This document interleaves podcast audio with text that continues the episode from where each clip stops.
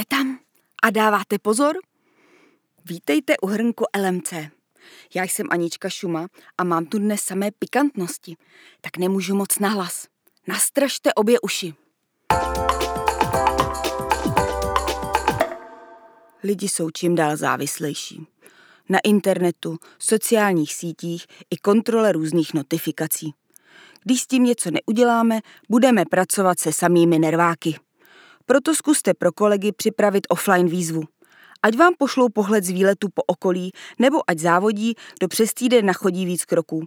Offline život potřebujeme všichni jako sůl. A co tu máme dál? Po roce Home Office se zjistilo, že se vytrácí důvěra v kolegy. Na vině je dlouhodobé odloučení.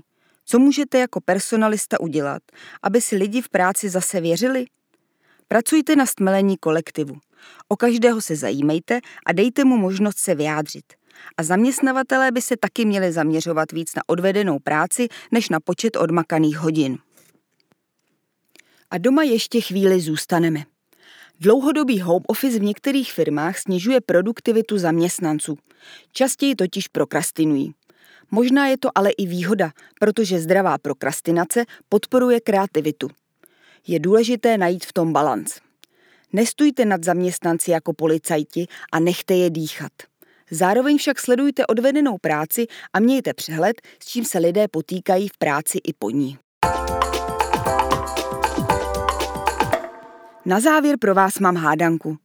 Víte, jaká část pohovoru Čechy děsí nejvíc? Je to ta, kdy se personalista chystá prověřit znalost jazyků. I na tom se dá ale zapracovat.